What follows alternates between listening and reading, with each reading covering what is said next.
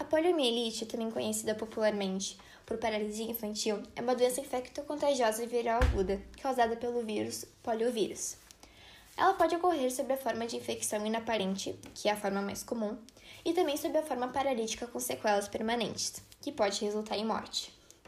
O vírus pode ser transmitido de várias maneiras, mas principalmente pelo ar, pela água e por alimentos infectados.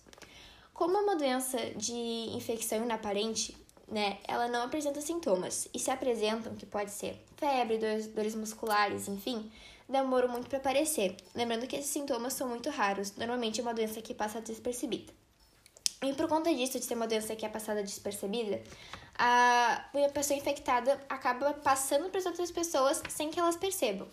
Então, o que acontece? O vírus ele se instala e se reproduz no nosso tubo digestivo e logo depois ele apresenta uma viremia. O que seria? Quando a pessoa apresenta viremia é quando ela já está podendo também passar para as outras pessoas o vírus mas não é esse o caso que eu quero falar. uh, quando apresenta viremia, ele já tá, o vírus já tá por todo o nosso corpo, não tá mais só no tubo digestivo, então ele vai pro sistema nervoso.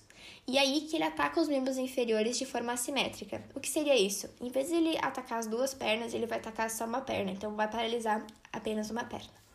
Infelizmente, essa doença ainda não tem cura e também não tem um tratamento específico, ela não tem tratamento. Fisioterapia pode ajudar, mas não é o, o tratamento para curar a doença. Então, a maneira mais correta, né, e a maneira correta, na verdade, de prevenir essa doença é a vacinação da gotinha, que creio que todo mundo já tomou quando era pequeno. Então, é dessa forma, né, pela vacinação e também tendo cuidado dos sintomas, que a gente consegue combater e prevenir essa doença.